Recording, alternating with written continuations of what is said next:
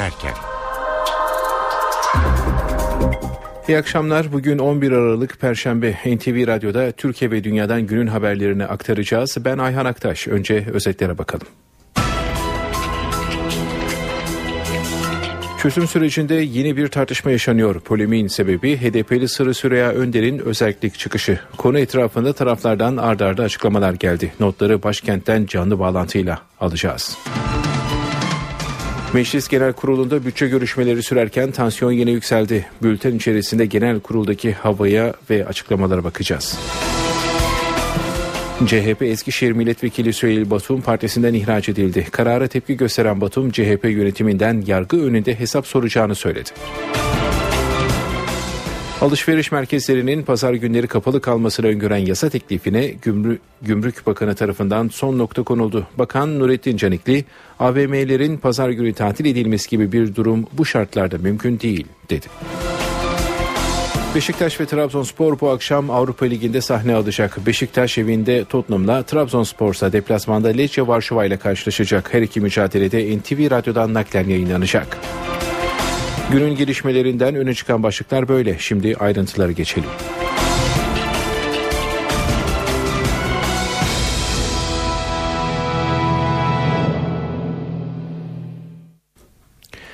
Çözüm sürecinde yeni bir tartışma yaşanıyor. HDP'li Sırrı Süreya Önder, taslakta özellik var sözlerinin ardından yeni bir değerlendirmeyle sözlerine açıklık getirdi. Başbakan Yardımcısı Yalçın Akdoğan da taslakta özelliğin olmadığını söyledi. Son olarak İçişleri Bakanı Efkan Ala konuştu. Özellik tartışmasına dönük notları Miray Akta Uluş aktaracak. Miray? Çözüm sürecinde aslında kritik bir süreçten geçiliyor. Hem bir taraftan HDP heyeti hükümetle görüşmelerine devam ediyor. Hem e, Kandil'e yönelik ziyaretleri oldu. Diğer taraftan kamu düzeniyle ilgili bazı anlaşmazlıklar olduğu ifade edilirken İş güvenlik paketi de yine çözüm sürecini etkileyen faktörler arasında Halkların Demokratik Partisi'nin buna tepkisi var ve bugün yine açıklamalar birbirini takip etti. Kandil Abdullah Öcalan'ın müzakere taslağını onayladı. O taslak bu hafta içerisinde kamuoyuna açıklanacak. Ancak Sırı Süreyya Önder'in taslakta özellik var açıklaması da tartışmanın ana başlıklarından biri oldu. Sırı Süreyya Önder bugün konuya ilişkin açıklama yaptı. Ee, bir taraftan Başbakan Yardımcısı Yalçın Akdoğan da taslakta özelliğin olmadığını söyledi. Konuyla ilgili açıklamalar sürekli bugün devam etti demiştik. İçişleri Bakanı Efkan Ala'dan da yine gelen açıklamalar vardı. İçişleri Bakanı Efkan Ala böyle kavramları sadece kendi düşündüğümüz negatif anlamları yükleyerek süreci baltalama niyetini reddediyorum dedi. Süreci yazık ederiz ifadelerini kullandı. Halkların Demokratik Partisi'nin İstanbul Milletvekili Sırrı Süreyya Önder'in müzakere taslağında özellik var açıklamasıyla ilgili tartışmaya Yalçın Akdoğan da e, bir e, açıklama getirdi ve HDP heyetiyle yaptığımız görüşmede sürecin genel bir değerlendirmesi sadece yapıldı dedi. Özellik ve af gibi konuların kesinlikle gündeme gelmediğini ifade etti Yalçın Akdoğan farklı görüşler ve tekliflerin olduğunu, bunların önemli olduğunu ancak sürecin yürüyeceği temel zemin ve anlaşılan çerçevenin bulunduğunu söyledi. AK Parti'nin toplumun kabulü ve desteğini rehber edinen anlayışta süreci sonuca ulaştıracağını söyledi. Yani bir manada özellik e, AK Parti tarafından pek de kabul gören bir durum değil dedi. Sarı Süreyya Önder işte bu tartışmalar devam ederken geçtiğimiz dakikalarda Meclis Genel Kurulu'nda kürsüye çıktı ve o sözlerine açıklık getirdi. Yerel yönetimin güçlendirilmesi dedi özellik. Benim kastettiğim bu dedi. Sürece etkin olarak yerel yönetimlerin katılmasından söz ediyorum dedi. Fakat dedi e, bu ülkede kan akmasının sürmesini isteyenler ve özellikle bölünme paranoyasıyla eşit hale getirenler var ifadelerinde kullandı. Yani sizin anladığınız özellikten söz etmiyorum diyordu Sırrı Süreyya Önder o açıklamalarında. Tabii bu açıklamalar e, muhalefet cephesinde nasıl karşılık buldu hemen onu da aktaralım. Cumhuriyet Halk Partisi'nden Grup Başkan Vekili Levent Gök bir açıklama yaptı ve bu sürecin kamuoyunu ve ana muhalefetin bilgisinden kaçırılan bir süreç olduğunu ifade etti. Sağlıklı olmadığının artık görülmeye başladığını söyledi. Milliyetçi Hareket Partisi'nin Grup Başkan Vekili Oktay Vural ise kendinizi ne zannediyorsunuz diye sordu. Zaten sürece en baştan bu yana en sert tepki gösteren parti Milliyetçi Hareket Partisi ve bu süreçte özelliğin bu şekilde telaffuz ediliyor olmasına da sert tepki veriyor MHP. Bütün bu süreç içerisinde seçime kadar al gülüm ver gülüm yapılıyor dedi Oktay Vural bugün mecliste yaptığı açıklamada ve milletten kendinizi kaçıracağınızı sonra verdiğiniz sözleri tutacağınızı biliyoruz gibi ifadeleri de oldu. Bir de işin iç güvenlik paketi boyutu var tabii bugün. İç güvenlik paketiyle ilgili Selahattin Demirtaş'ın açıklamaları vardı. Selahattin Demirtaş gerekirse sokağa çıkarız, kıyameti kopartırız, sokakta protesto ederiz demişti ve bu konu taraflar arasında polemiğe yol açmıştı. Başbakan ve hükümet üyeleri Demirtaş'ı sert sözlerle eleştirmişti. İç güvenlik paketi ve sınır güvenliği Başbakan Ahmet Davutoğlu başkanlığında yapılan toplantıda da ele alındı. Bir güvenlik toplantısıydı bu. Başbakan yardımcıları, MİT müsteşarı, İçişleri ve Dışişleri Bakanları ile Savunma Bakanlığı'nda da katıldı. Ee, ve askeri kanattan da isimlerin bulunduğu bir toplantıydı. İç güvenlik reform paketi diyor hükümet buna. Bu başlıkta Halkların Demokratik Partisi eş başkanının açıklamalarının da ele aldığı ifade edildi. İngiltere Başbakanı Cameron Türkiye ziyareti e, gerçekleştirmişti. İşte o ziyarette gündeme gelen IŞİD'le mücadele başlığı da yine bu güvenlik toplantısında ele alınanlar arasındaydı. Ama dediğimiz gibi toplantının ana gündem maddesi iç güvenlik paketiydi. Ee, çözüm sürecinde kritik bir aşamadan geçildiğini söylemiştik. İşte tüm bu açıklamalar bugün de devam etti ve bu kritik günleri daha yaşamaya birkaç gün daha devam edeceğiz gibi görünüyor. Ankara'dan Miray Akta Uluç aktardı. Sıradaki haberle devam edelim.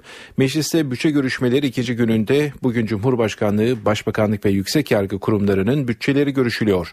Görüşmelerde Meclis Başkan Vekili Ayşenur Bahçeli Kapılı ile CHP milletvekilleri arasında gerilim yaşandı. CHP'li Kamer Genç'in konuşması sırasında da tansiyon yükseldi.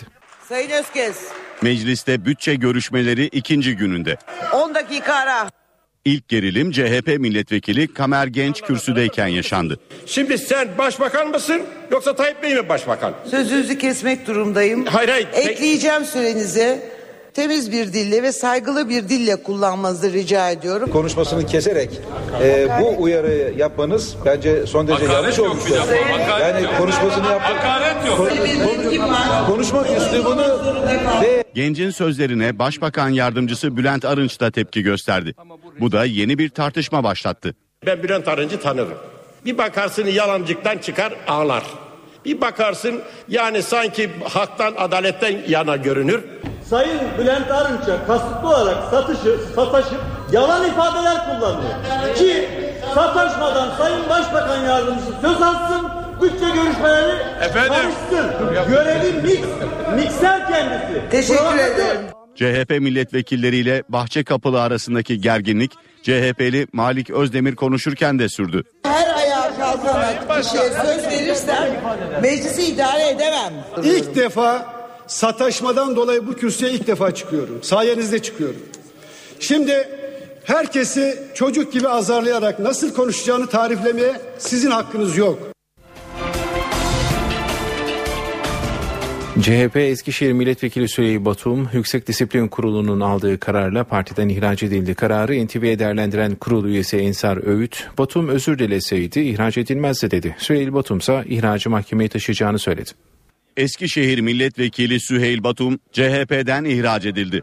Yüksek Disiplin Kurulu'nun 8 saat süren toplantısına 15 üyeden 12'si katıldı. Karar oy çokluğuyla alındı. özür dileme erdemliğinde bulursanız bunu bir barışa döndürelim. Ama e, özür dileme erdemliğinde bulunmadı. E, barışı da istemedi. Ben mücadeleme devam edeceğim deyince MYK'dan gelen şekliyle kesin e, ihraç edilmiş oldu. Böylece CHP'de ilk kez Genel Başkan Kemal Kılıçdaroğlu'nun döneminde bir milletvekili partiden ihraç edilmiş oldu. Süheyl Batum ihraç kararının ardından yaptığı açıklamada CHP yönetiminden yargı önünde hesap soracağını söyledi. Tabii ki burada durmayacağız. Hukuk yoluna başvuracağım. Net kararlıyım. Cumhuriyet Halk Partisi'ndeki arkadaşlarla beraber mücadele edeceğim bir. İki, bu kararın iptali için mahkemeye gideceğim. İki. Üç, yargıda ayrıca hepsine karşı da hakkımı arayacağım.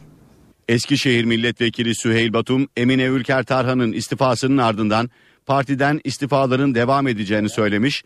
Bu nedenle partiyi kamuoyunda tartışmaya açtığı gerekçesiyle Merkez Yönetim Kurulu tarafından kesin ihraç talebiyle Yüksek Disiplin Kurulu'na gönderilmişti. Cumhurbaşkanlığı Genel Sekreter Yardımcısı İbrahim Kalın, Cumhurbaşkanlığı Sözcülüğü görevine getirildi. Atamanın Cumhurbaşkanlığındaki yeniden yapılandırma süreci kapsamında yapıldığı bildirildi. Cumhurbaşkanı Recep Tayyip Erdoğan'ın imzasıyla Cumhurbaşkanlığında başkanlık sayısı 4'ten 13'e çıkarılmıştı. Erdoğan'ın bu çerçevede Genel Sekreter Yardımcısı Büyükelçi İbrahim Kalın'a Cumhurbaşkanlığı Sözcülüğü görevini verdiği bildirildi. AK Parti Milletvekili Binali Yıldırım, Cumhurbaşkanlığı sarayındaki yeni yapılanmayı NTV yayınında değerlendirdi. Yıldırım, Cumhurbaşkanı Erdoğan'ın yeni yılda zaman zaman Bakanlar Kurulu'na başkanlık edeceğini söyledi. Cumhurbaşkanlığı Genel Sekreterliği de yeniden yapılanmaya gidildi. Cumhurbaşkanlığı kararnamesiyle 6 tane veya 7 tane başkanlık vardı. Bu 13'e çıktı. Genel Sekreter Yardımcılığı 3'tü 4'e çıktı. Bu başkanlıklar içerisinden birisi de yatırımlarla ilgili. Hükümetin yetkileriyle bir yetki çakışması söz konusu mu burada? Olmaz. Yani olursa bunda bir yönetim zafiyeti doğar. Niye olmaz? Anayasa belli zaten. Anayasanın 103. maddesi Cumhurbaşkanı'nın bütün yetkilerini orada açık açık yazmış. O şartlara uygun olarak hareket edilirse e, hiçbir çatışma olmaz. Ama bir tarz meselesi. Sayın Cumhurbaşkanımız ne tarzda bir e, cumhurbaşkanlığı yapacağını açıkladı. Yani konulara sadece bir e, temsil ağırlama makamı olarak cumhurbaşkanlığı görmediğini aynı zamanda Türkiye'nin e, Türk milletinin ülkemizin her türlü konusunu temel konuları hakkında çözüm önerileri e, yapacağını ifade etti ve bunu da o çerçevede görmek Peki. lazım. E, Anayasada hüküm var. Cumhurbaşkanlığı kararnamesi. Cumhurbaşkanlığı kararnamesi Bakanlar Kurulu kararnamesi gibi değil. Sadece Cumhurbaşkanının onayıyla yürürlüğe giren kararlardır.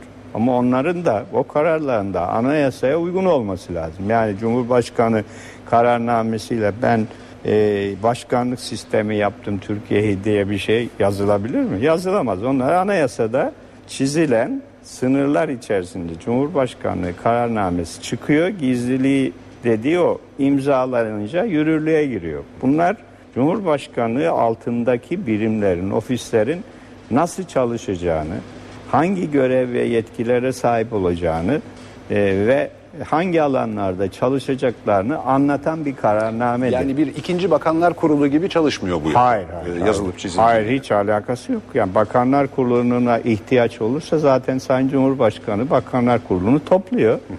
Orada da görüşlerini ifade ediyor. Nitekim yeni senede zannediyorum e, bu uygulamaya da başlayacak. Uyuşturucu ile mücadele kapsamında kurulan narkotik timler bugün göreve başladı. Düzenlenen törende konuşan Başbakan Ahmet Davutoğlu, timde görev alacak polislere seslendi, gençlerimiz size emanet dedi. Birinci aşama koruyucu aşama. Yani gençlerimizi daha uyuşturucu belasına bulaşmadan koruyacak tedbirler, toplumsal duyarlılığın artırılması ve başta okullar olmak üzere bütün toplum katmanlarında kapsamlı bir seferberlik ilan edilmesi. İkincisi önleyici aşama yani uyuşturucu tacirlerinin ki bu tacirleri biz teröristlerle aynı ölçüde görüyoruz. Bunun mağduru olan gençlerimize, mağduru olan vatandaşlarımıza ulaşmasını engelleyecek üretici, tüketici arasındaki aracı unsurlarla bağını koparacak önleyici tedbirler aşaması. Üçüncüsü de rehabilitasyon. Okul çevrelerine alanda mutlak bir şekilde hakim olarak yürüteceğiniz görev ulvi bir görevdir, ahlaki bir görevdir. Gençlerimiz size emanettir. Uyuşturucu tehdidine muhatap olması muhtemel ve mağdur olması muhtemel gençlerimizle ilişki kurarken sadece muhabbet ilişkisi kurun, sevgi ilişkisi kurun. Öyle veya böyle gençlerimize bir şekilde musallat olan bu çetelere karşı kesinlikle zafer kazanacağız. CHP lideri Kemal Kılıçdaroğlu insan hakları toplantısında konuştu. Hükümeti eleştiren CHP lideri demokrasiyi geliştirmemiz gerekirken onu yok etmeye çalışıyoruz dedi. Küçücük bir çocuğu alıyorsunuz, yaşını büyütüyorsunuz ve idam ediyorsunuz. Bir ülkeyi yöneten başbakanı alıyorsunuz. Bugün asla ceza yasalarında suçu bile tanımlanmayacak bir alandan çıkarıyorsunuz ve idam ediyorsunuz bir ülkenin başbakanını. Bunların hiçbirisi doğru değil. Cumartesi annelerini gördük gene orada. Bu anneler bir anne için evladın ne kadar önemli olduğunu biz değil annelerimiz bilirler. İnsan hakları ihlalleri o kadar büyük boyutlara ulaştı ki isyan etmemek mümkün değil. Demokrasiyi geliştirmemiz gerekirken demokrasiyi yok etmeye çalışıyoruz. Halkın oylarıyla gelmiş bir başbakan çıkıp rahatlıkla milletin önüne şunu söyleyebiliyor. Ben talimat verdim öldürsünler diye. Ve aynı kişi daha sonra çıkıp şunu rahatlıkla söyleyebiliyor. Bu ülkede polis kurşunuyla kimse öldürülmedi diye. 456 yurttaş güvenlik güçlerinin silahlarıyla öldürüldü. Nasıl bir ülkede yaşıyoruz? NTV Radyo Alışveriş merkezleri pazar günleri kapalı mı olacak? AK Partili bazı vekillerin meclise verdiği teklif tartışmalara neden oldu. Küçük esnaf kapanmasını isterken yatırımcılar zararı uğrayacaklarını söyledi. Son noktayı ise Gümrük Bakanı Nurettin Canikli koydu. Canikli, AVM'ler pazar günü kapanmayacak dedi. Büyük alışveriş merkezleri ve zincir mağazaların çalışma saatleriyle ilgili bir konu var. Şimdi bu tasarıda e, öyle bir düzenleme, öyle bir kural yok biliyorsunuz. Yani e, o bir arkadaş arkadaşlarımızın, milletvekili arkadaşlarımızın verdiği teklifte yer alan bir düzenleme. Hükümetimizin e, şimdi görüşeceğimiz o tasarıda böyle bir düzenleme söz konusu değil. Ayrıca gelinen bu nokta itibariyle alışveriş merkezlerinde hafta sonları tatil edilmesi gibi bir durumun şu içinde bulunduğumuz gerçekten realite dikkate alındığında mümkün olmadığını düşünüyoruz. Hafta sonlarının önemli bir bölümünü alışveriş merkezlerine geçiriliyor. Bazı sosyal donatıların yer alması zorunlu hale getiriliyor e, bu tasarıda eğer yasalaşırsa. Yani çocuk oyun alanından tutun da e, ibadet alanına kadar yine sosyal bazı e, alanlara kadar zorunlu hale getiriliyor. Çünkü artık bu talep ediliyor. İnsanlar bunu talep ediyor. Toplumumuz talep ediyor. Soma'da 301 kişinin hayatını kaybettiği maden faciası ile ilgili hazırlanan iddianame Akisar Ağır Ceza Mahkemesi'nin ardından Manisa 2. Ağır Ceza Mahkemesi tarafından da reddedildi. Başsavcılığın ilk olarak Akisar Ağır Ceza Mahkemesi'ne sunduğu iddianame mağdur ve tanıkların ifadelerinin tam alınmadığı gerekçesiyle geri çevrilmişti. Başsavcılık bunun üzerine bir üst mahkeme olan Manisa 2. Ağır Ceza Mahkemesi'ne başvurdu. Mahkeme benzer gerekçelerle iddianameyi eksik bulup iade etti. Mahkeme mağdur ifadelerinin tamamlanması ve yaralıların sağlık raporlarının yeniden alınmasını istedi. Bu durum yargılamanın başlamasını en az iki ay geciktirecek. NTV Radyo Mersin'de bir öğretmen işlediği cinayetten sonra Aydın'da da bir doktor eşini öldürdü. Olayın ardından kendisini ihbar eden doktorun uzun süredir psikolojik sorunları olduğu ancak tedavi reddettiği öne sürüldü. Aydın'da psikolojik sorunları olduğu iddia edilen 43 yaşındaki doktor eşini bıçaklayarak öldürdü. Nazilli Devlet Hastanesi'nde görevli biyokimya uzmanı Hasan Kurtuluş, aynı hastanede görev yapan laboratuvar teknisyeni eşi Ayşegül Kurtuluş'la tartıştı. Tartışmanın büyümesi üzerine Hasan Kurtuluş bıçakla 46 yaşındaki eşine saldırdı. Zanlı daha sonra polisi arayarak kendini ihbar etti. Eve giden sağlık ekipleri 35 yerinden bıçaklanan Ayşegül Kurtuluş'un hayatını kaybettiğini belirledi. Olayın ardından hastanenin başhekimi ve çiftin mesai arkadaşları da olay yerine geldi. Eşini öldüren doktorun uzun süredir psikolojik sorunları olduğu ancak eşi ve meslektaşlarının ısrarına karşın tedaviyi kabul etmediği iddia edildi. Gözaltına alınan Hasan Kurtuluş'un sorgu sırasında sağlık kontrolü ise 10 yıldır çalıştığı hastanede yapıldı. Aile hekimleri yarın greve gidiyor. Gerekçeleri günde 12 saate uzayan belirsiz çalışma süreleri ve özlük hakları ile ilgili endişeler. Sağlık Bakanı Mehmet Müezzinoğlu bu grevi değerlendirdi ve sağlık çalışanlarının devlet memuru gibi belirli saatlerde çalışamayacağını söyledi. Bakana göre greve katılım düşük seviyede kalacak. Sağlıktaki hangi çalışanımız olursa olsun, hekim, hemşire, ebe, ben sağlık hizmeti sunuyorum ve mesleğim bu diyen her arkadaşımız Önce bir defa 24 saatlik çalışma sistematiğini kabul etmesi lazım. İşi provoke etmek isteyen, işe sıkıntıya sokmak isteyen bazı öncü arkadaşlarımız var. Onlara da istirhamım şu. Bu meslek 24 saat cari olan bir meslektir. 24 saat işlem gören bir meslektir. Asla devlet memuru mesleği değildir. Para ve sermaye piyasalarındaki işlemlere bakalım. Borsa İstanbul şu sıralarda 84.438 seviyesinde. Serbest piyasada dolar 2 lira 26 kuruş, euro ise 2 lira 81 kuruştan işlem görüyor. Kapalı çarşıda ise Cumhuriyet altını 596, çeyrek altın ise 145 liradan alıcı buluyor. Eve dönerken haberlere reklam arası veriyoruz. Eve dönerken devam ediyor. Saat 17.30 NTV Radyo'da haber turu başlıyor. Çözüm sürecinde yeni bir tartışma yaşanıyor. Polemiğin sebebi özellik çıkışı. HDP'li Sırrı Süreya Önder, taslakta özellik var. Sözlerinin ardından yeni bir değerlendirmeyle sözlerine açıklık getirdi. Özellikten kasıt yerel yönetimlerin güçlendirilmesi dedi. Başbakan Yardımcısı Yalçın Akdoğan da taslakta özelliğin olmadığını söyledi. Son olarak İçişleri Bakanı Efkan Ala konuştu. Ala, Böyle kavramlara negatif anlamlar yükleyerek süreci baltalama niyetini reddediyorum. Sürece yazık etmeyelim diye konuştu. Ulaştırma eski Bakanı Binali Yıldırım, Cumhurbaşkanı Tayyip Erdoğan'ın yeni yılda zaman zaman Bakanlar Kurulu'na başkanlık edeceğini söyledi. Beşiktaş ve Trabzonspor bu akşam Avrupa Ligi'nde sahne alacak. Beşiktaş evinde Tottenham'la Trabzonspor ise deplasmanda Lecce Varşova ile karşı karşıya gelecek. Her iki mücadelede NTV Radyo'dan naklen yayınlanacak.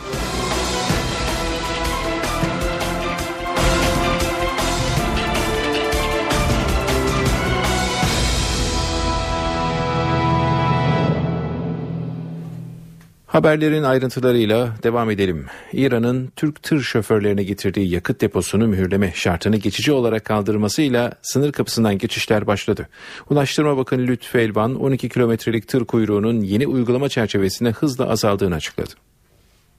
Her iki tarafta da e, çok yüklü miktarda aracın beklemesi nedeniyle İran tarafı e, bizlere geçmiş uygulamamıza dönmemizi talep etti. Yani bizim mütekabiliyet ilkesi çerçevesinde uygulamış olduğumuz yöntemi bize teklif etti. Biz de kabul ettik. İki tarafında ücret alması hususunu kabul ettik. Şu anda e, her iki tarafta hem Türk tarafı hem de İran tarafı taşımacılardan ücret alıyorlar.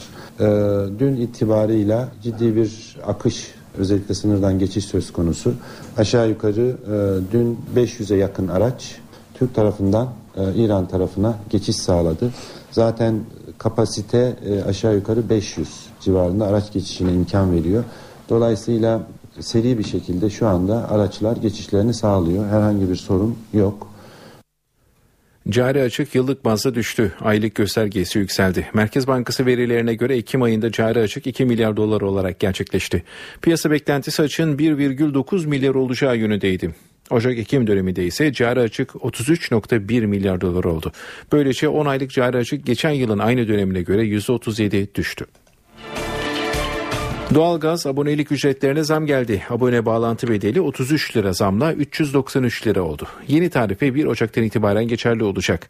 Enerji Piyasası Düzenleme Kurulu'nun aldığı karara göre sayaç değişimi 153 lira, sayaç açma kapama bedeli ise 26 lira olacak. Uluslararası Çalışma Örgütü ILO'nun raporuna göre dünyada ortalama aylık gelir 1600 dolar. Gelişmekte olan ülkelerdeki ücretler gelişmiş ülkelerden daha hızlı artsa da küresel ücret artış hızı gittikçe düşüyor. Uluslararası Çalışma Örgütü ILO küresel ücret raporunu yayınladı. Buna göre reel ücretlerdeki yükseliş 2013 yılında bir önceki yıla göre yavaşladı. Yunanistan, İrlanda, İtalya, İngiltere gibi ekonomik krizle uğraşan bazı ülkelerde ise reel ücretler 2007 yılının da altında kaldı. Sosyal adaletsizliklerin ekonomileri de olumsuz etkilediği belirtilen raporda gelir eşitsizliğinin en hızlı arttığı ülkeler Amerika Birleşik Devletleri ve İspanya olarak belirtiliyor. Buna karşın Amerika Birleşik Devletleri'ndeki ortalama aylık ücretin Çin'dekinden hala 3 kat daha fazla olduğu da ortaya konuluyor. Arjantin ve Brezilya ise gelir eşitsizliğini hızla kapatan ülkelerin başında yer alıyor. İLO'nun raporuna göre Meksika, Çin ve Türkiye'de gelirler artsa da ücretlerin ekonomik büyümeden aldığı pay düşüyor. Raporda OECD ülkeleri arasında Meksika ve Türkiye gelir adaletsizliğinde ilk iki sırada gösterilse de Türkiye son 10 yılda gelir adaletsizliğini önemli düzeyde azaltan ülkeler arasında sıralanıyor. İsrail askerlerinin müdahalesi sonucu yaşamını yitiren Filistinli Bakan Ebu Ayn için Batı Şeria'da cenaze töreni düzenlendi. Filistin lideri Abbas'ın da katıldığı törende intikam sloganları atıldı. Filistin yönetimine göre ölümden İsrail sorumlu. İsrail askerlerinin müdahalesi sonucu yaşamını yitiren Filistinli Bakan Ziyad Ebu Ayn son yolculuğuna uğurlandı. Ebu Ayn için cenaze töreni Ramallah'ta düzenlendi. 55 yaşındaki bakanın naaşını hastaneden alan konvoy, on binlerce Filistinli eşliğinde Başkanlık Sarayı Mukata'nın bahçesinde toplandı. Törende Filistin lideri Mahmud Abbas, hükümet ve Filistin Kurtuluş Örgütü yönetimi de hazır bulundu. Askeri tören ve kılınan namazın ardından Ebu Ayn'ın cenazesi şehitler mezarlığında toprağa verildi. Cenaze törenine katılan Filistinliler intikam sloganları attı. Ebu Ayn'ın İsrail ve Filistinli doktorların katılımıyla yapılan otopsisinin ardından tarafların açıkladıkları raporlarsa birbiriyle çelişti. Otopsinin sonuçları İsrail işgal güçlerinin Ziyad Ebu Ayn'ı öldürdüğünü kanıtlıyor. Filistin Sağlık Bakanlığı Ebu Ayn'ın ölümüne darp, göz yaşartıcı gaz ve hastaneye götürülmesinin İsrail askerleri tarafından geciktirilmesinin neden olduğunu açıkladı. İsrail Sağlık Bakanlığı ise ölüm sebebini strese bağlı kalp krizi olarak açıkladı. Ziyad Ebu Ayn, Yahudi yerleşim birimi ve inşa edilen duvarı protesto gösterileri sırasında bir İsrail askerinin müdahalesi sonucu hayatını kaybetmişti.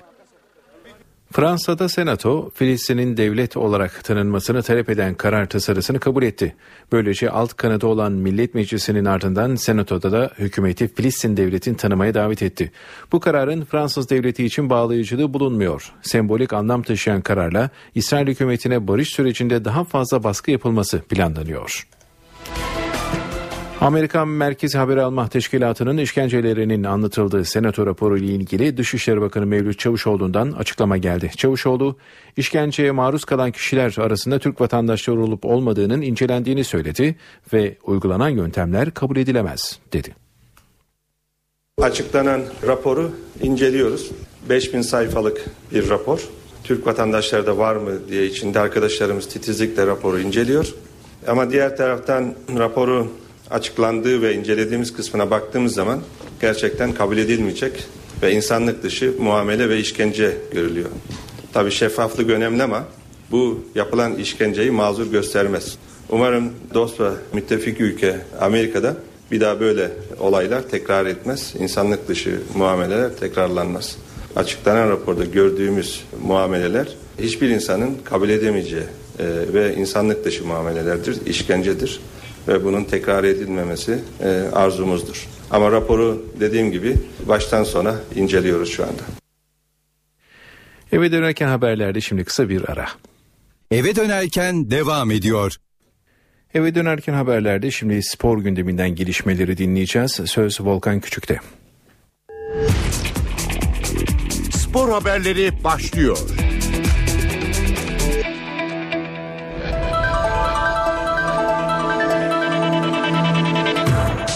Beşiktaş UEFA Avrupa Ligi C grubunda bu akşam Tottenham'ın karşısına liderlik için çıkacak. Atatürk Olimpiyat Sarı'nda saat 20'de başlayacak olan maç Star TV ve NTV Radyo'dan canlı yayınlanacak. UEFA Avrupa Ligi C grubu son maçında Tottenham'la karşılaşacak Beşiktaş hazırlıklarını tamamladı. Galibiyet halinde grubu lider bitirecek siyah beyazlılarda sakat oyuncuların fazlalığı teknik heyeti düşündürüyor. Tedavisi devam eden Dembaba, Mustafa Pekdemek, Oğuzhan Özyakup, Thomas Sivok, Uğur Boral ve Cenk Gönen'in yanı sıra kart cezalısı Atiba Hutchinson mücadelede forma giyemeyecek. Ayrıca arka adalesinde ağrı hisseden Veli Kavlak son antrenmana katılamadı. Veli adalesindeki sakatlık nedeniyle Tottenham maçında sahada olamayacak.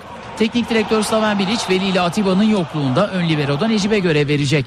Orta sahayı dörtlü kurgulamayı planlayan Slaven Bilic, Dembaba ve Mustafa'nın yokluğunda ise Forvet'te Cenk Tosun oynatacak. Trabzonspor UEFA Avrupa Ligi L grubundaki son maçında bu akşam Lejia Varşova ile deplasmanda karşılaşacak. Bordo Mavililer seyircisiz oynanacak maçı kazanırsa grubu lider bitirecek. Trabzonspor Lejia Varşova maçı saat 22.05'te başlayacak ve NTV Radyo'dan canlı yayınlanacak. UEFA Avrupa Ligi'ndeki grubundan çıkmayı daha önce garantileyen Trabzonspor, Polonya'nın Lejia Varşova takımıyla karşılaşıyor. L grubunda 10 puanla ikinci sırada yer alan Bordo Mavili takım 12 puanla rakibini mağlup ederse Polonya'dan lider dönecek. Maç için Polonya'ya giden Trabzonspor kafilesinde kaleci Onur Kıvrak'la Papadopoulos ve Varis sakatlıkları, Metalist Karkiv maçında kırmızı kart gören Karl Medyani de cezası nedeniyle yer alamadı. UEFA listesine adı bildirilmeyen Özer Hurmacı da Trabzon'da kaldı. Bordo Mavili takım son antrenmanını maçın oynanacağı Varşova stadında gerçekleştirdi. Teknik direktör Ersun Yanal antrenmanın basına kapalı bölümünde taktik çalışma yaptırdı. Sakatlığı bulunan Yusuf Erdoğan antrenmanda yer almadı. Bordo Mavi futbolcunun durumu maç saatinde belli olacak. Lejya Varşova Trabzonspor karşılaşması ev sahibi ekibin cezası nedeniyle seyircisiz oynanacak. Lejya Varşova stadında 22.05'te başlayacak karşılaşmayı Danimarkalı hakem Kin Hansen yönetecek. Galatasaray Kulübü Başkan Yardımcısı Abdurrahim Albayrak devre arası gelmeden 3 oyuncuyu sattıklarını açıkladı. İsim vermekten kaçıran Albayrak Bayer Leverkusen'le Hakan Çağlanoğlu ile ilgilenmediklerini söyledi. Devre arasında kadroda daraltmaya gidecek olan Galatasaray'da 3 yerli futbolcu satıldı.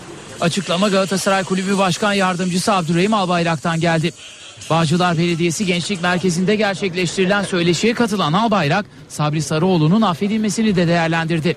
İki tane yıldız transfer yaptık gelir gelmez. Sabri Reis'i affettik ve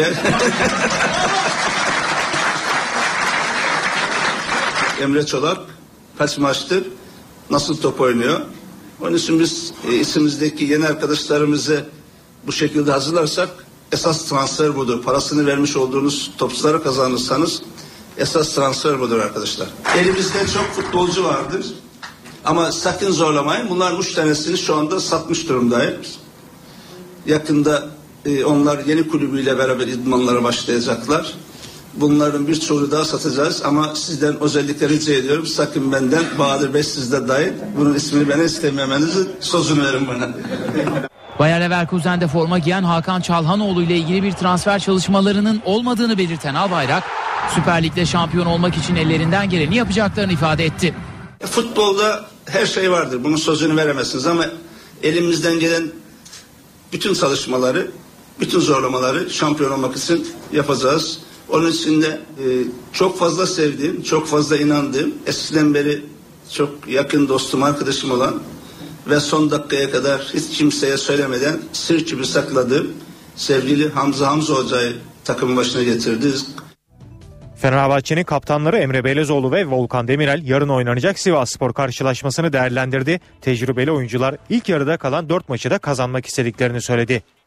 Fenerbahçe Kulübü'nün moral yemeğine katılan takım kaptanları Emre Belezoğlu ve Volkan Demirel, Sarı lacivertli taraftara tribüne gelmeleri yönünde çağrıda bulundu. Kulüp televizyonuna konuşan oyunculardan Emre Belezoğlu, Sivas Spor maçının zorluğuna dikkat çekti. Kazanmaya ihtiyaçlarının olduğunu söyleyen deneyimli oyuncu, son 4 haftayı 12 puanla kapatarak lider olmayı hedeflediklerini anlattı. Sivas Spor maçında ellerinden geleni yaparak 3 puan almak istediklerini belirten Volkan Demirel, taraftar desteğinin önemine vurgu yaptı. Tecrübeli kaleci son haftalarda bu eksikliği hissettiklerini ifade ederek Sarı lacivertli taraftarları maça gelmeleri yönünde çağrıda bulundu. Fenerbahçe takımı olarak gerçekten. Bu haberle spor bültenimizin sonuna geldik. Hoşçakalın. İyi akşamlar. Yağış ve kuzeyli rüzgarların Trakya'dan başlayarak azalttığı sıcaklıklar bugün birkaç derece yükselse de giderek kuvvetlenecek Poyraz yarın sıcaklıkları yeniden azaltacak. Yarın Ege, Marmara'nın güney ve doğusu ve Akdeniz'de sağanaklar kuvvetlenirken Trakya, İç Anadolu ve Karadeniz'de aralıklarla devam edecek. Cumartesi günü Ege, Trakya ve Batı Akdeniz'de yağış beklemiyoruz. Marmara'nın güney ve doğusu, Karadeniz, İç Anadolu, Doğu ve Güneydoğu'da ise yer yer kuvvetli olmak üzere devam edecek. Doğudaki yağışlar yer yer karla karışık yağmur ve kar şeklinde olacak. Pazar günü batıdaki yağışlar etkisini kaybederken Doğu Karadeniz, Doğu Akdeniz ve Doğu'da Vanakkar arasında yerel yağışlar görülecek.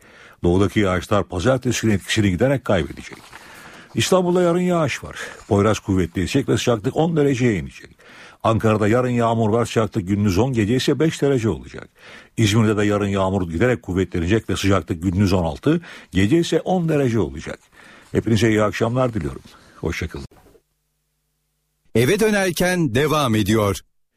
Yeni saatimizde Türkiye ve dünyada günün öne çıkan haberlerini aktarıyoruz. Çözüm sürecinde özellik tartışması yaşanıyor. HDP'li Sırrı Süreyya Önder'in açıklamasıyla gündeme gelen özellikle ilgili Başbakan Yardımcısı ve İçişleri Bakanı konuştu. Neler söylediğine az sonra bakacağız. CHP'de Eskişehir Milletvekili Süheyli Batum partisinden ihraç edildi. İhraç nedenlerini Batum'un karar sonrası neler söylediğini canlı bağlantıyla öğreneceğiz. Meclis Genel Kurulu'nda bütçe görüşmeleri sürerken tansiyon yine yükseldi. CHP'li milletvekilleri Meclis Başkan Vekili ile usul tartışması yaşadı. Alışveriş merkezlerinin pazar günleri kapalı kalmasını öngören yasa teklifine Gümrük Bakanı tarafından son nokta konuldu. Bakan Nurettin Canikli AVM'lerin pazar günleri açık olacağını söyledi. Beşiktaş ve Trabzonspor bu akşam Avrupa Ligi'nde sahne alacak. Beşiktaş evinde Tottenham'la Trabzonspor ise deplasmanda Lece Varşova ile karşılaşacak. Her iki mücadelede Rain TV radyodan naklen yayınlanacak. Amerikalı bilim insanlarının araştırmasına göre emzirme kanserden koruyor ve kadınların zayıflamasına yardımcı oluyor. Günün gelişmelerinden öne çıkan başlıklar böyle. Şimdi ayrıntılara geçelim.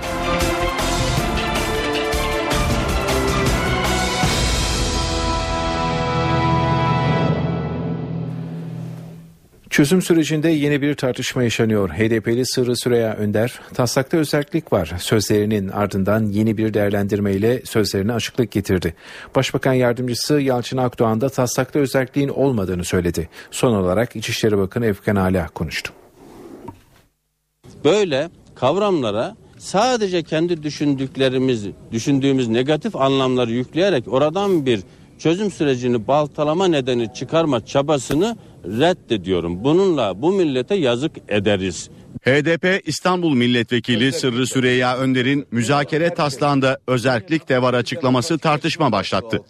Başbakan Yardımcısı Yalçın Akdoğan, HDP heyetiyle yaptığı görüşmede sürecin genel bir değerlendirmesinin yapıldığını söyledi.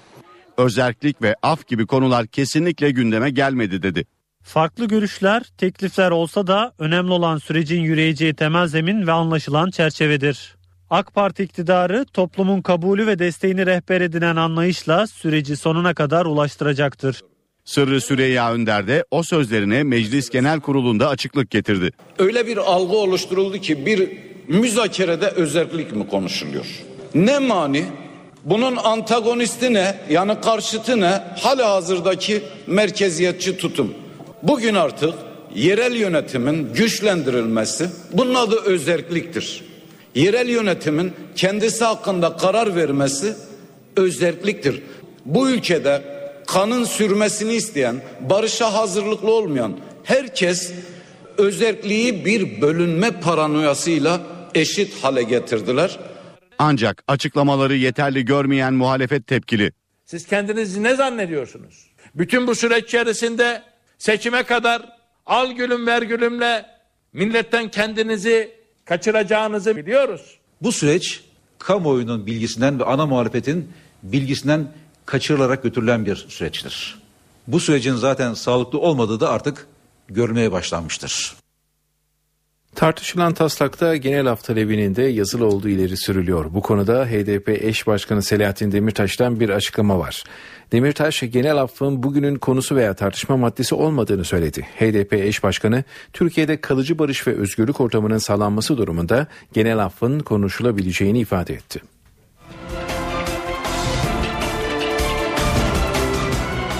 Mecliste bütçe görüşmeleri ikinci gününde. Bugün Cumhurbaşkanlığı, Başbakanlık ve Yüksek Yargı Kurumlarının bütçeleri görüşülüyor. Görüşmelerde Meclis Başkan Vekili Ayşenur Bahçıkapılı ile CHP milletvekilleri arasında gerilim yaşandı. CHP'li Kamer Genç'in konuşması sırasında da tansiyon yükseldi. Sayın Özkez. Mecliste bütçe görüşmeleri ikinci gününde. 10 dakika ara. İlk gerilim CHP milletvekili Kamer Genç kürsüdeyken yaşandı. Şimdi sen başbakan mısın yoksa Tayyip Bey mi başbakan? Sözünüzü kesmek durumdayım. Hayır hayır. Ekleyeceğim sürenize. Temiz bir dille ve saygılı bir dille kullanmanızı rica ediyorum. Konuşmasını keserek e, bu uyarı yapmanız bence son derece yanlış olmuş. Yani konuşmasını yapmak. Hakaret yok. Kon- konuşma üslubunu ve Gencin sözlerine Başbakan Yardımcısı Bülent Arınç da tepki gösterdi. Bu da yeni bir tartışma başlattı. Ben Bülent Arıncı tanırım.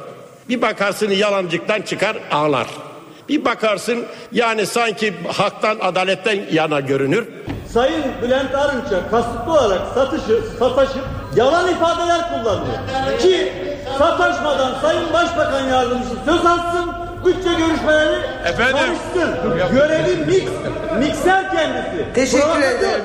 CHP milletvekilleriyle Bahçekapılı arasındaki gerginlik CHP'li Malik Özdemir konuşurken de sürdü. Her ayağa kalkan kişiye söz verirsem meclisi idare edemem. İlk defa sataşmadan dolayı bu kürsüye ilk defa çıkıyorum. Sayenizde çıkıyorum. Şimdi herkesi çocuk gibi azarlayarak nasıl konuşacağını tariflemeye sizin hakkınız yok. Eskişehir Milletvekili Süheyli Batum CHP'den ihraç edildi. Batum'un kararı ilk tepkisi sert oldu. Mücadele edeceğim, ihraç kararını mahkemeye taşıyacağım dedi. İhraç kararının ayrıntılarını Miray Aktağ Oluş'tan alacağız. Miray. Halk Partisi Eskişehir Milletvekili Süheyl Batum Yüksek Disiplin Kurulu'nun oy çokluğuyla aldığı kararla bugün partisinden ihraç edildi. Hem Süheyl Batum cephesinden hem de Cumhuriyet Halk Partisi'nden Yüksek Disiplin Kurulu'ndan gelen açıklamalar vardı bu ihraç kararıyla ilgili olarak. Öncelikle nasıl bir sürecin yaşandığını hatırlatmakta fayda var. Yaklaşık iki ay önceydi ve Cumhuriyet Halk Partisi'nden gelen bir başka istifa daha söz konusuydu. CHP Ankara Milletvekili Emine Ülker Tarhan sert bir metinle e, partisinden istifasını duyurmuştu. İşte o metnin altına imza atacağını söyleyen isimlerden biri Batum'da kelimesi kelimesine katıldığını ifade etmişti. Ve ondan kısa bir süre sonra Eskişehir'de bir açıklama yaptığı ifade edildi. O açıklamada da partiden istifaların devam edeceğini söylediği iddia edildi. İşte bu iddia üzerinden yola çıkan Cumhuriyet Halk Partisi Merkez Yönetim Kurulu yaklaşık iki ay önce Süheyl Batum'u Yüksek Disiplin Kurulu'na gönderdi. Yüksek Disiplin Kurulu bu geçen sürede aslında birkaç toplantı yaptı ve dün son olarak Batum Yüksek Disiplin Kurulu'nun toplantısına çağrıldı. O toplantıda e, 8 saat süren bir toplantı ancak Süheyl Batum'un e, kendisini savunduğu iki buçuk saatlik bölümüyle ilgili bugün bazı açıklamalar vardı. Ensar Örüç Yüksek Disiplin Kurulu üyelerinden NTV'ye o toplantıyı anlattı ve bir özür dileme erdeminde bulunursanız bunu bir barışa döndürelim dedim. Ama özür dilemedi barışı istemedi dedi e, Ensar Öğüt açıklamasında. Ve Süheyl Batum'un ben mücadeleme devam edeceğim ifadesini Yüksek Disiplin Kurulu toplantısında kullanmasından sonra MYK'dan gelen şekliyle yani kesin ihraç talebinin gerçekleşmesi yönünde bir karar, bir eğilim oluştu. Ve bunun sonrasında bugün bir kez daha toplandı Yüksek Disiplin Kurulu. O son kararı vermek için. Cumhuriyet Halk Partisi'nin Yüksek Disiplin Kurulu'nda 15 kişi bulunuyor. Onlardan 3'ü toplantıya katılmadı. Ve 12 kişinin oy çokluğuyla yani toplantı hazır bulunanların tümünün oylarıyla Süheyl Batum ihraç edildi Cumhuriyet Halk Partisi'nden. CHP Genel Başkanı Kemal Kılıçdaroğlu'nun genel başkanlığı döneminde ilk kez böyle bir şey gerçekleşiyor. CHP Genel Başkanı'nın genel başkan olduğu dönemde bir partiden bir milletvekili istifa e, ihracı da ilk kez bu şekilde gerçekleşmiş oldu. Cumhuriyet Halk Partisi Genel Başkanı Kemal Kılıçdaroğlu'na aslında bugün konuya ilişkin e, soru yöneltmeyi denediğimizi CHP lideri e, kurulun kararını etkilemek istemiyorum diyerek e, soruları yanıtsız bıraktı. Ama doğrudan bu iddiaların, bu ihraç e, sürecinin muhatabı olan Süheyl Batum da NTV'ye açıklamalar yaptı. Öncelikle e, kendisi yargıya gidecek. Bu ihraç talebini yargıya götürmeye hazırlanıyor ve bir e, tazminat davası da açmaya hazırlanıyor. Hem Cumhuriyet Halk Partisi yönetimiyle hem CHP Genel Başkanı Kemal Kılıçdaroğlu'yla yargı önünde hesaplaşacağını ifade etti. Süheyl Batum e, açıklamasında hukuk yollarının tamamını deneyeceğini ifade etti. Bunun yanı sıra e, partilik istifaların devam edeceği yönündeki açıklamaları tepki gösteriyor ve ben böyle bir söz kullanmadım e, ifadesini kullanıyor. E, daha önce e, bu söylediğim ifade edilen sözleri ben hiçbir yerde kullanmadım dedi.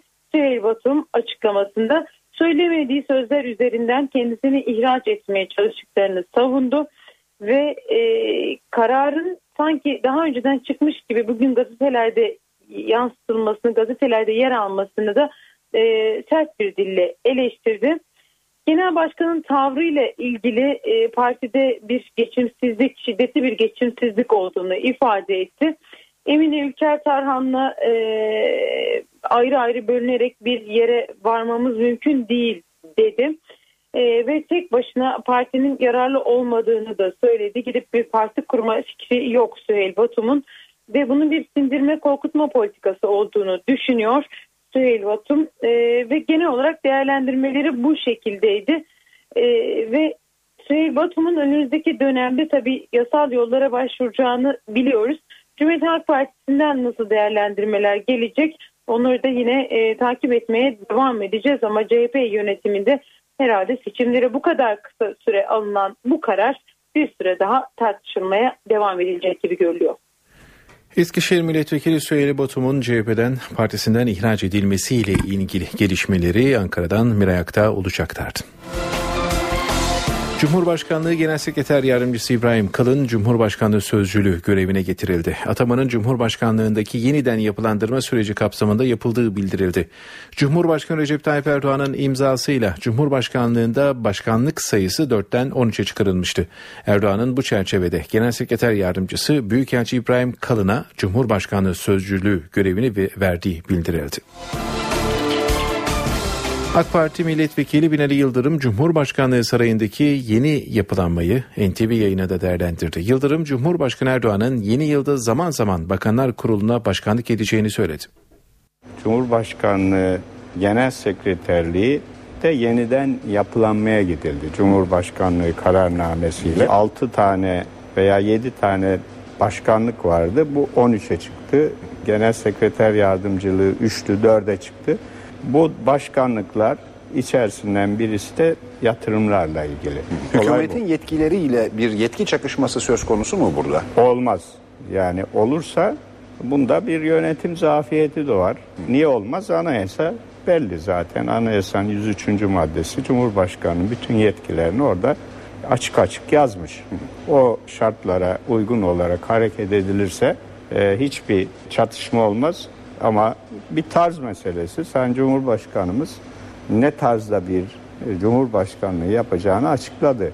Yani konulara sadece bir e, temsil ağırlama makamı olarak Cumhurbaşkanlığı görmediğini, aynı zamanda Türkiye'nin, e, Türk milletinin, ülkemizin her türlü konusunu, temel konuları hakkında çözüm önerileri e, yapacağını ifade etti Etmiştir. ve bunu da o çerçevede görmek Peki. lazım. E, anayasada hüküm var. Cumhurbaşkanlığı kararnamesi. Cumhurbaşkanlığı kararnamesi Bakanlar Kurulu kararnamesi gibi değil.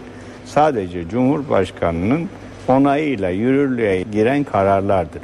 Ama onların da o kararların da anayasaya uygun olması lazım. Yani Cumhurbaşkanı kararnamesiyle ben e, başkanlık sistemi yaptım Türkiye'ye diye bir şey yazılabilir mi? Yazılamaz. Onlar anayasada çizilen sınırlar içerisinde Cumhurbaşkanlığı kararnamesi çıkıyor. Gizliliği dediği o imzalanınca yürürlüğe giriyor. Bunlar Cumhurbaşkanlığı altındaki birimlerin, ofislerin nasıl çalışacağını, hangi görev ve yetkilere sahip olacağını e, ve hangi alanlarda çalışacaklarını anlatan bir kararnamedir. Yani bir ikinci bakanlar kurulu gibi çalışmıyor bu. Hayır, hayır. Ee, yazılıp çizildi. Hayır, hiç alakası yok. Yani bakanlar kuruluna ihtiyaç olursa zaten Sayın Cumhurbaşkanı bakanlar kurulunu topluyor. Orada da görüşlerini ifade ediyor. Nitekim yeni senede zannediyorum e, bu uygulamaya da başlayacak. Alışveriş merkezleri pazar günleri kapalı mı olacak? AK Partili bazı vekillerin meclise verdiği teklif tartışmalara neden oldu. Küçük esnaf kapanmasını isterken yatırımcılar zararı uğrayacaklarını söyledi. Son noktayı ise Gümrük Bakanı Nurettin Canikli koydu. Canikli, AVM'ler pazar günü kapanmayacak dedi. AVM'lerin kapatılması zaten şart. Hafta sonları kapatılması şart. Pazar günleri kapatmak, 8.30'dan sonra kapatmak, bayramlarda yani resmi tatil günlerinde kapatmak çok ciddi problem yaratır. Bazı milletvekilleri meclise teklif verdi. AVM'ler pazar günleri tatil edilsin, akşam 20.30'da kapansın dedi. Bu yasa teklifi tartışmaları beraberinde getirdi. Ben bütün Avrupa ülkelerini inceledim. Bakın en son dün yine incelediğimiz 14 Avrupa ülkesinde 10'unda pazar günü kapalı. Geçen hafta en son Hollanda'ya gittim. Hollanda'da pazar günü saat 12'den sonra açılıyor. Bu teklifi destekleyenler yok değil. Özellikle küçük esnaf AVM'ye pazar tatiline sıcak bakıyor küçük esnafın yaşatılması, AVM'lerin hafta sonlarında resmi tatil günlerinin tamamında olmazsa e, belli bir kısmında mutlaka kapatılmasının bekliyoruz. Ancak yatırımcılar için pazar tatili ciddi sıkıntı oluşturuyor.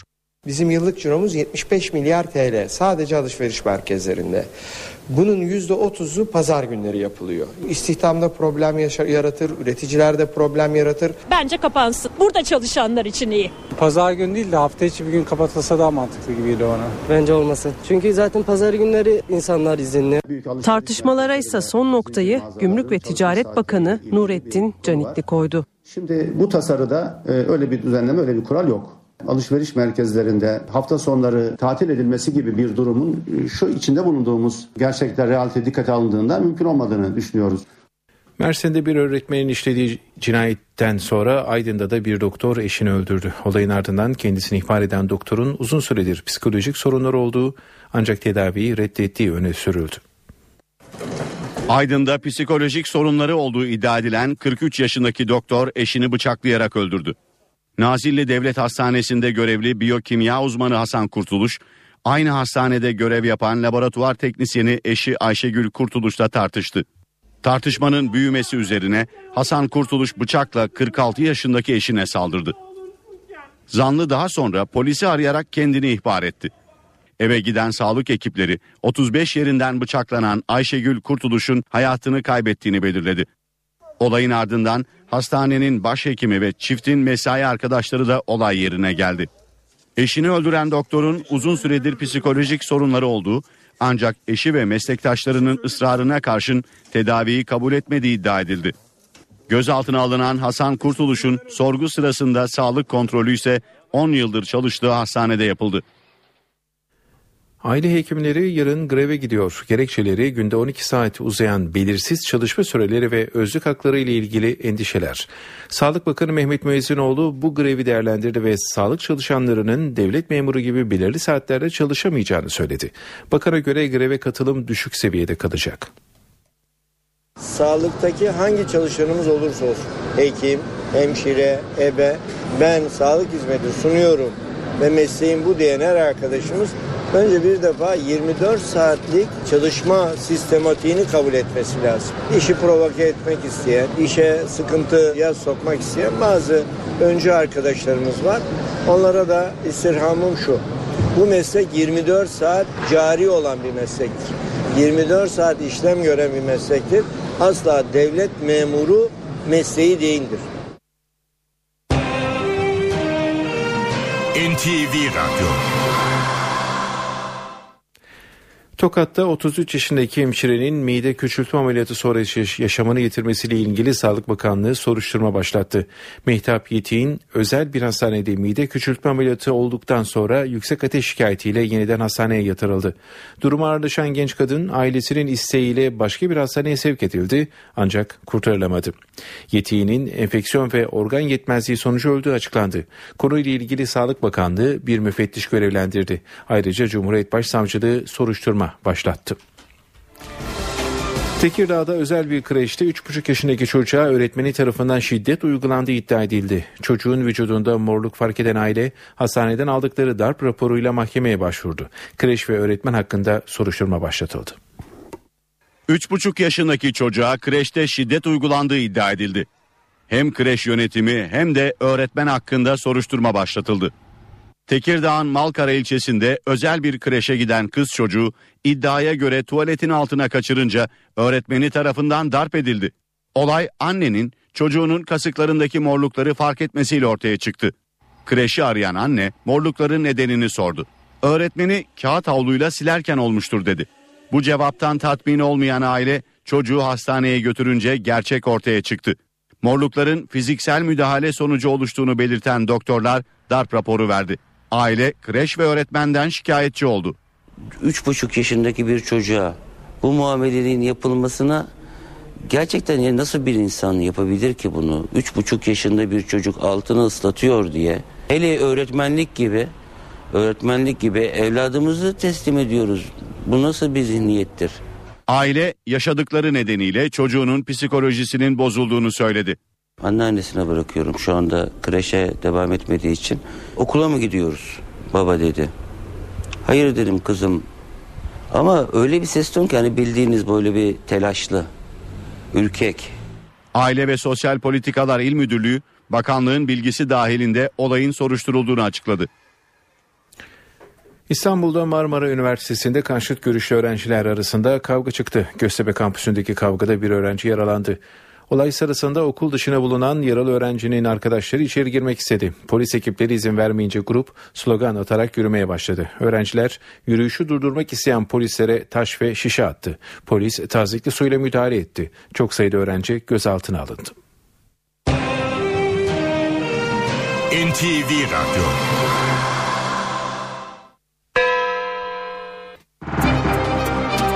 Para ve sermaye piyasalarındaki işlemlere bakalım. Borsa İstanbul günü 84.718 puandan tamamladı. Serbest piyasada dolar 2 lira 27 kuruş, euro ise 2 lira 82 kuruştan günü tamamladı. Kapalı çarşıda ise Cumhuriyet altını 596 çeyrek altınsa 145 liradan alıcı buldu.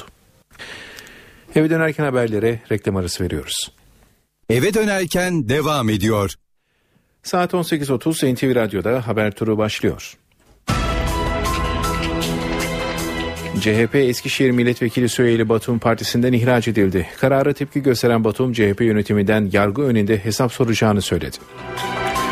Meclis Genel Kurulu'nda bütçe görüşmeleri sürerken tansiyon yine yükseldi. CHP'li milletvekilleri meclis başkan vekiliyle usul tartışması yaşadı.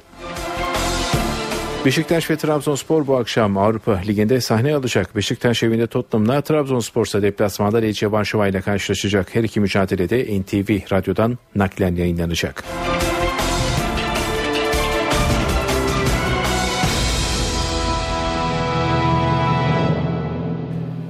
Cari açık yıllık bazda düştü, aylık gösterge ise yükseldi. Merkez Bankası verilerine göre Ekim ayında cari açık 2 milyar dolar olarak gerçekleşti. Piyasa beklentisi açın 1,9 milyar olacağı yönündeydi. Ocak-Ekim döneminde ise cari açık 33.1 milyar dolar oldu. Böylece 10 aylık cari açık geçen yılın aynı dönemine göre %37 düştü. Akaryakıtta indirim sürüyor. Benzinin litre fiyatında bu geceden geçerli olmak üzere 8 kuruşluk indirime gidilecek. Böylece İstanbul'da benzinin litresi 4 lira 32 kuruşa gerileyecek. Motorinde ise 11 kuruşluk bir indirim söz konusu. Yeni tarifeye göre motorinin litresi İstanbul'da 3 lira 82 kuruşa satılacak. Doğalgaz abonelik ücretlerine zam geldi. Abone bağlantı bedeli 33 lira zamla 393 lira oldu. Yeni tarife 1 Ocak'tan itibaren geçerli olacak. Enerji Piyasası Düzenleme Kurulu'nun aldığı karara göre sayaç değişimi 153 lira, sayaç açma kapama bedeli ise 26 lira olacak. NTV Radyo İsrail askerlerinin müdahalesi sonucu yaşamını yitiren Filistinli Bakan Ebu Ayn için Batı Şeria'da cenaze töreni düzenlendi. Filistin lideri Abbas'ın da katıldığı törende intikam sloganları atıldı. Filistin yönetimine göre ölümden İsrail sorumlu. İsrail askerlerinin müdahalesi sonucu yaşamını yitiren Filistinli Bakan Ziyad Ebu Ayn son yolculuğuna uğurlandı. Ebu Ayn için cenaze töreni Ramallah'ta düzenlendi. 55 yaşındaki bakanın naaşını hastaneden alan konvoy, on binlerce Filistinli eşliğinde Başkanlık Sarayı Mukata'nın bahçesinde toplandı. Törende Filistin lideri Mahmud Abbas, hükümet ve Filistin Kurtuluş Örgütü yönetimi de hazır bulundu. Askeri tören ve kılınan namazın ardından Ebu Ayn'ın cenazesi şehitler mezarlığında toprağa verildi. Cenaze törenine katılan Filistinliler intikam sloganları attı. Ebu Ayn'ın İsrail ve Filistinli doktorların katılımıyla yapılan otopsisinin ardından tarafların açıkladıkları raporlarsa birbiriyle çelişti. Otopsinin sonuçları İsrail işgal güçlerinin Ziyad Ebu Ayn'ı öldürdüğünü kanıtlıyor. Filistin Sağlık Bakanlığı Ebu Ayn'ın ölümüne darp, göz yaşartıcı gaz ve hastaneye götürülmesinin İsrail askerleri tarafından geciktirilmesinin neden olduğunu açıkladı. İsrail Sağlık Bakanlığı ise ölüm sebebini strese bağlı kalp krizi olarak açıkladı. Ziyad Ebu Ayn, Yahudi yerleşim birimi ve inşa edilen duvarı protesto gösterileri sırasında bir İsrail askerinin müdahalesi sonucu hayatını kaybetmişti. Fransa'da Senato Filistin Devlet Filistin'in devlet olarak tanınmasını talep eden karar tasarısını kabul etti. Böylece alt kanadı olan Millet Meclisi'nin ardından Senato'da hükümeti Filistin devletini tanımaya davet etti. Bu kararın Fransız devleti için bağlayıcılığı bulunmuyor. Sembolik anlam taşıyan kararla İsrail hükümetine barış sürecinde daha fazla baskı yapılması planlanıyor. Hong Kong'da 3 aydır devam eden Çin karşıtı gösterilerde sona gelindi. Polis protestocuların kente oluşturdukları ana kamp alanını boşalttı. Bu sırada gözaltına alınanlar oldu. Hong Kong'da Eylül ayından bu yana protestolarını sürdüren demokrasi yanlılarının ana kamp alanı dağıtıldı. Protestocuların alanı boşaltması için yarım saat süre veren polis barikatlarla çadırları söktü. Direnen eylemciler gözaltına alındı. Protestocular gösterilerine devam etme konusunda kararlı. Amaç tutuklanmak değil.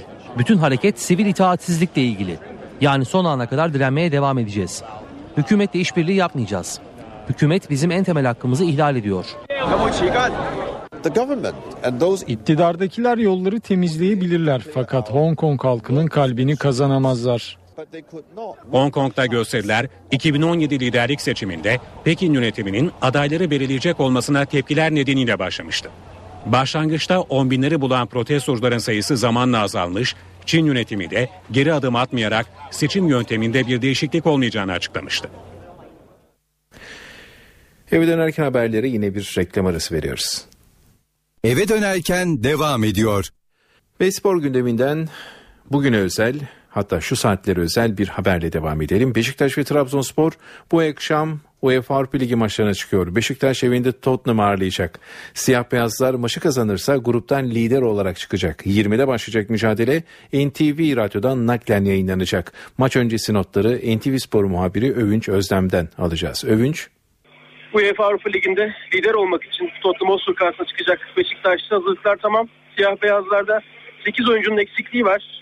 Hemen sakatlığı nedeniyle bu akşam forma giyemeyecek oyuncuları belirtelim. Dembaba, Mustafa Pekdemek, Oğuzhan Özyakup, Sivok, Veli Kavlak, Uğur ve Cenk Önen sakatlıkları nedeniyle Atiba Hutchinson'da kırmızı kart cezası sebebiyle bu akşam takımdaki yerlerini alamayacaklar. Teknik direktör bir için oyuncularının şu şekilde sahaya sürmesini bekliyoruz. Kalede Tolga, defans hattında sağ bek pozisyonunda Serdar, sol bekte Motta, stoperlerde Franco Versan, orta sahada Necip, Kerim Sosa, hücum hattının sağ tarafında Gökhan Töre, sol tarafında Olcay, forvette Cenk Tosun. 9 puanda siyah beyaz takım UEFA Avrupa Ligi C grubu son maç öncesi Tottenham'ın 11 puanı var. Eğer bugün siyah beyazlar galip gelmesi halinde rakibinin 1 puan üstünde grubu lider olarak tamamlayacaklar. 15 Aralık pazartesi günü son 32 takımla ilgili eşleşmenin kurası çekilecek ve 19-26 Şubat tarihleri arasında bir sonraki turun karşılaşmaları gerçekleşecek. Atatürk Olimpiyat Stadı'nda da maça ilgi bu senenin ortalamaları göz önünde bulundurulursa iyi, iyi denebilecek bir seviyede bu saat itibariyle 12 bin civarında siyah beyaz taraftar karşılaşma için bilet aldılar. Kombineli taraftarların da maça geleceğini hesap edersek ortalama 15 bin 16 bin taraftarın bugün tribünlerden karşılaşmayı izlemesini bekliyoruz deyip sözü yeniden merkeze bırakalım. Avrupa Ligi'ndeki diğer temsilcimiz Trabzonspor ise Polonya deplasmanda Lece Varşova ile karşılaşacak. Bordo Maviller Varşova'yı yenerse grubu lider bitirecek. Saat 22.05'te 5'te başlayacak bu mücadelede NTV Radyo'dan naklen yayınlanacak. NTV Radyo Bilim insanları gıdalara eklendiğinde tokluk hissi yaratan bir madde keşfetti. Bu madde insanların daha az yemelerini sağlıyor. Araştırmacılar gıdalara eklendiğinde tokluk hissi yaratacak bir kimyevi madde keşfetti. İlk deneyler yağ asidi propionatın midede lifleri bölerek insanların daha az yemelerini sağladığını, tokluk hissi verdiğini ve kilo alımını yavaşlattığını gösterdi. Londra Imperial College ve Glasgow Üniversitesi'nde çalışan araştırmacılar maddenin etkin olabilmesi için düzenli olarak alınması gerektiğini söylüyor. IPE olarak bilinen yeni madde çözülebilir toz şeklinde tüketiliyor. İlk deneylerde bu maddeyi alan 20 gönüllüden açık büfeden istedikleri kadar yemeleri istendi. Madde verilenler diğerlerinden yaklaşık %14 oranında daha az yemek yedi. Araştırmanın diğer aşamasında aşırı kilolu 25 gönüllüye her gün bu maddeden yemeklerine yaklaşık bir kaşığa denk gelen 10 gram kadar koymaları istendi. 24 hafta sonra madde verilen gönüllülerden yalnızca 1 kilo aldı. Bilim insanları propionat gibi moleküllerin iştahı kontrol eden mide hormonlarının salınımını tetiklediğini ancak güçlü bir etki yaratabilmesi için çok yüksek miktarlarda lifli besinler tüketilmesi gerektiğini belirtiyor. Amerika Birleşik Devletleri'nde yapılan bir araştırmada emzirmenin kadınların meme kanserine yakalanma riskini 5'te 1 oranında azalttığı sonucuna varıldı. Emzirme ayrıca doğum sonrasında kilo verilmesine de yardımcı oluyor. Emzirme anneyi kanserden koruyor. Dört kıtada tam 750 bin kadın üzerinde gerçekleştirilen araştırmalar incelenerek bu sonuca varıldı. Missouri'deki Washington Üniversitesi ve iki kanser vakfının gerçekleştirdiği araştırmada emzirmenin meme kanseri riskini 5'te 1 oranında azalttığı belirlendi. Bebeklerini 6 aya kadar emziren annelerin meme kanserine yakalanma riskleri %10 daha azalıyor. Bu oran meme kanserinin en ölümcül türünde %20'ye kadar yükseliyor. Emzirmenin kansere karşı faydalı olmasının nedeni ise kanseri tetikleyebilen östrojen hormonunu azaltması ve hücre büyümesini etkilemesi. Bu sayede memenin kansere dönüşebilen değişimlere uğramasının önüne geçiliyor. Emzirme anne ile bebek arasındaki bağı daha da güçlendirirken annelerin doğum sonrasında kilo vermelerine de yardımcı oluyor. Emzirmenin bebekler için de büyük bir faydası var. Anne sütü alan bebeklerin enfeksiyon ve alerjilere karşı daha dirençli oldukları ve obezite risklerinin azaldığı biliniyor. Antibiyotiğe karşı dirençli enfeksiyonlar dünya genelinde her yıl milyonlarca kişinin ölümüne yol açabiliyor. Yapılan yeni araştırmada gerekli adımlar atılmazsa 2050'ye kadar her yıl 10 milyon kişinin antibiyotiğe dirençli bakterilerden yaşamını yitireceği sonucuna varıldı. Araştırmada antibiyotiğe dirençli, dirençli bakterilerin özellikle ekonomiye etkisi üzerinde yoğunlaşıldı. Bu bakterilerin küresel ekonomiye maliyetinin 100 trilyon doları bulacağı tahmin ediliyor. Araştırmaya göre nüfusun azalması ve halkın sağlığının kötüleşmesi dünya ekonomisinin %2 ila %3,5 oranında gerilemesine de yol açacak. Sırada günün kültür sanat etkinliklerinden seçtiklerimiz var. Viktor Lazlo dinlenebilir bu akşam İstanbul'da. Aşk şarkılarının efsane sesi Viktor Lazlo 30. yıl turnesiyle müzikseverlerin karşısında olacak. Performansa Cemal Reşit Rey konser salonu ev sahipliği yapıyor. Konser başlama saati ise 20. Resul Dindar da İstanbul'da hayranlarıyla buluşuyor bugün. Karadeniz müziğinin önemli temsilcilerinden biri olan Dindar, Jolly Joker İstanbul'da sahnede olacak. Performans başlama saati 21. Taksim Trio da sevenleri için bir konser veriyor. Hüsnü Şenlendirici, İsmail Tunç Bilek ve Aytaç Doğan, klarnet, bağlama ve kanunuyla salonda dinlenebilir bugün. Performansın saat 21.30'da başladığını ekleyelim. Bir sentez ise Adana'da bir konser verecek. Sanatçı sevilen şarkılarını seslendireceği konseriyle Hayal Kahvesi Adana'da olacak. Performans saat 22'de başlıyor. Tiyatro severler için de önerilerimiz var. Kimsenin ölmediği günün ertesiydi sahneye konuyor bu akşam. Sayın dinleyenler Başbakan Ahmet Davutoğlu İtalyan Başbakanı ile ortak basın toplantısı düzenliyor dinliyoruz. Bu süreçte başarı isteniyorsa ki hepimiz için çözüm süreci asli bir süreçtir. Dün bile Türkiye Büyük Millet Meclisi'nde de bunu vurguladım. İç barışımız için önemlidir, geleceğimiz için önemlidir. Burada şiddet dilinden herkesin uzak durması lazım. İkincisi de yürüyen görüşmeler, yapılan görüşmelerle ilgili basına çok fazla yorumda bulunmak doğru bir yöntem değil. Her görüşmeden sonra sürekli gündemi meşgul edecek yorumlar yapmak yerine önemli olan neticeye odaklanmak. Bahsettiğiniz konular kesinlikle bu görüşmeler esnasında gündeme gelmemiştir. Ne genel af ne özellik gibi konular bunlar gündeme gelmemiştir. E, dolayısıyla gündeme gelmemiş konuları sanki gündemdeymiş gibi ele almak, tartışmak bunlar sürece zarar verir hepimizin öncelikle iç barışı sağlayacak ve e, bütün toplumda e, genel kabul e, görecek şekilde bu süreci benimsetecek bir yöntemde mutabık kalmamız lazım. Kesinlikle bununla bu tür konuların da basın üzerinde tartışılmamış konuların tartışılmış gibi konuşulması da doğru değil. Bundan sonra da önümüzdeki dönemde inşallah bu konuda mesafeler alındığında basını veya kamuoyuna verilmesi gereken bilgileri Gerektiğinde biz veririz.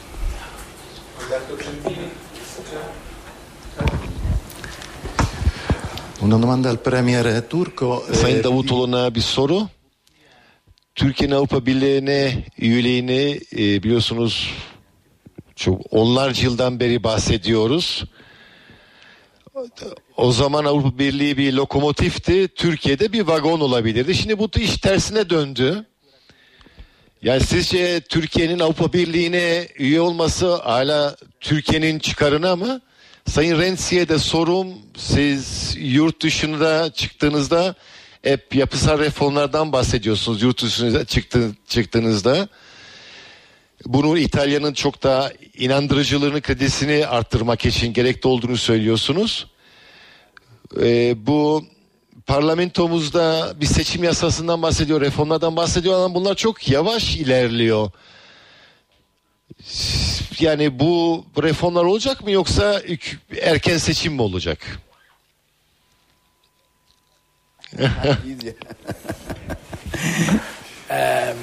Şimdi İtalya çok önemli bir reform sürecine girdi. Şimdi arkadaşım da biliyordur 9 ayda biz anayasayı, seçim sistemini, vergi sistemini ki şu İtalya'da baya karmaşık. Eğitimi, çalışma piyasasını ve özellikle okul ve eğitim reformu o bizim çok önemli çünkü bu ülkemizin geleceği. Bazen tabii aksaklıklar oluyor. Dün bir komisyonda e, milletvekili meclisinde anayasa değişikliği görüşülürken hükümetimiz e, muhalefet tarafından yenilgi uğratıldı ama tabii bunu bir şekilde kapatacağız. E, bizim amacımız sağlam bir çözüme ulaşmak ve geçici bir çölü, çözüme ulaşmak değil. Bugün e, dün aksi yönde fikir beyan eden milletvekilleri e, pişman olduklarını da ifade ettiler. E, Pazar günü Ulusal Kongre çerçevesinde Dekomat Parti bu konudaki duruşunu son derece katı bir şekilde dile getirecek ve biz de bu süreçlere de gerektiği kadar hak ettikleri ciddiyetle yaklaşacağız. La sua una bella domanda in merito ai rapporti Europea. Genel sürecin süreçte gözlenen değişim e, çerçevesinde ancak şunu ifade etmek isterim. Ee, şartlar ne kadar değişirse değişsin Türkiye'nin Avrupa Birliği ile üyeliği Türkiye stratejik bir konudur. Türkiye Avrupa'nın ayrılmaz bir parçasıdır. Ve Avrupa Birliği hedefinde bu anlamda herhangi bir e, değişiklik olmamıştır. Doğru 15 sene öncesine göre Avrupa Birliği'nden bizim ekonomi beklentilerimiz fazla yok. Aksine Avrupa Birliği'nin bizden ekonomi beklentileri olabilir. Küresel krizden sonra Türkiye 6 milyon istihdam yarattı. Avrupa'da ise neredeyse buna yakın bir istihdam kaybı oldu. Eğer Türkiye Avrupa'nın içinde olmuş olsaydı belki de istihdam e, nispeten denk hale gelebilirdi. Ama her ne surette olursa olsun Türk ekonomisi Avrupa Birliği ekonomisinin bir parçasıdır. Avrupa e, Gümrük Birliği üzerinden. Dolayısıyla aynı gemideyiz. Lokomotif tren ilişkisi yok. İlişkilerimiz eşitler arası ilişkidir. El ele bütün Avrupalılar olarak geleceği birlikte inşa etme yolunda yürüdüğümüz bir ilişkidir. Biz geçmişte de böyle bir vagon yani bir e, bir lokomotif vagon e, çerçevesinde görmüyorduk. Bugün de görmüyoruz. Hep beraber Avrupa'nın içindeki bulunduğu bu ekonomik krizden çıkması için çaba sarf etmeliyiz. Hep beraber Avrupa kıtasında barışı sağlamak ve Avrupa'nın çevresinde özellikle Akdeniz'de, Kuzey Afrika'dan e, Orta Doğu üzerinden Ukrayna'ya kadar giden kuşakta Türkiye ile Avrupa Birliği'nin ortak meydan okumalarıyla karşı karşıya. Eğer Türkiye Avrupa Birliği'nin içinde olmuş olsaydı bu konularda çok daha fazla etkin politika takip etmek her iki taraf için de mümkün olabilirdi. Dolayısıyla Türkiye ile Avrupa Birliği ilişkisi herkese kazanç sağlayacak bir ilişkidir. En önemlisi de bütün dünyaya ciddi bir kültürel barış ve uyum mesajı verecek bir üyeliktir. O bakımdan siyasal olarak da Avrupa'nın bir parçasıyız. Ekonomik olarak da Avrupa'nın bir parçasıyız. Kültürel olarak da Avrupa'nın bir parçasıyız ve Avrupa Birliği üyeliğimiz bu konuda ki ısrar takibi e, ısrarla takip edeceğimiz stratejik bir konudur.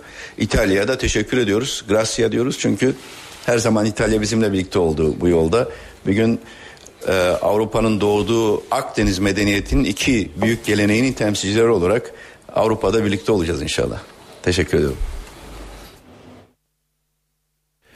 Başbakan Ahmet Davutoğlu İtalya Başbakanı Matteo Renzi ile ortak basın toplantısı düzenledi. Bu açıklamaları mikrofona getirdik. Biz reklam arasına gidiyoruz. Gelişmelerle saat başına tekrar birlikteyiz. Eve dönerken devam ediyor. Saatimiz 19 öne çıkan haberlerin özetlerini aktarıyoruz. Başbakan Ahmet Davutoğlu özellik tartışmasıyla ilgili konuştu. Davutoğlu HDP ile yürütülen görüşmelerde özellik ve genel af konusunun gündeme gelmediğini söyledi. Başbakan ele alınmamış konuları gündemdeymiş gibi konuşmak sürece zarar verir dedi. HDP eş başkan Selahattin Demirtaş da genel affın bugünün konusu veya tartışma maddesi olmadığını ifade etti. CHP Eskişehir Milletvekili Süheyl Batum partisinden ihraç edildi. Kararı tepki gösteren Batum CHP yönetiminden yargı önünde hesap soracağını söyledi. Meclis Genel Kurulu'nda bütçe görüşmeleri sürerken tansiyon yine yükseldi. CHP'li milletvekilleri meclis başkan vekiliyle usul tartışması yaşadı. Alışveriş merkezlerinin pazar günleri kapalı kalmasını öngören yasa teklifine Gümrük Bakanı tarafından son nokta koyuldu. Bakan Nurettin Canikli AVM'lerin pazar günü tatil edilmesi gibi bir durum bu şartlarda mümkün değil dedi. Akaryakıt indirim sürüyor. Benzinin litre fiyatında bu geceden itibaren geçerli olmak üzere 8 kuruşluk indirime gidilecek. Böylece İstanbul'da benzinin litresi 4 lira 32 kuruşa gerileyecek. Motorinde ise 11 kuruşluk bir indirim söz konusu. Yeni tarifeye göre motorinin litresi İstanbul'da 3 lira 82 kuruşa satılacak. Beşiktaş ve Trabzonspor bu akşam Avrupa Ligi'nde sahne alacak. Beşiktaş evinde Tottenham'la Trabzonspor ise deplasmanda Lecce Varşova ile karşılaşacak. Her iki mücadelede NTV Radyo'dan naklen yayınlanacak.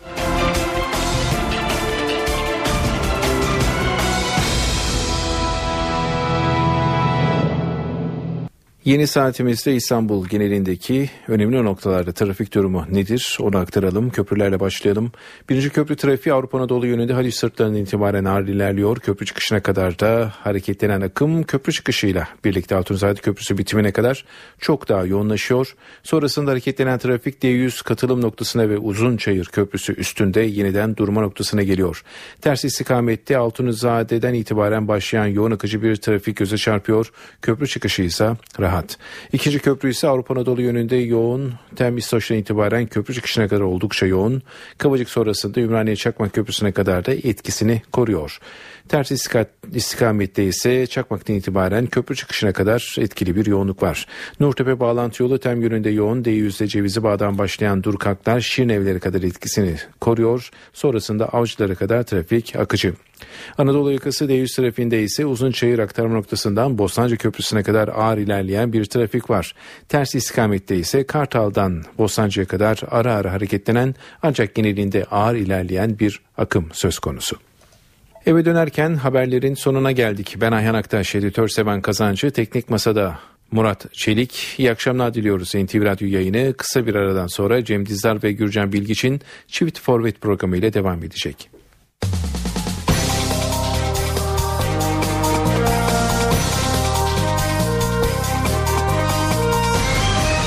Eve dönerken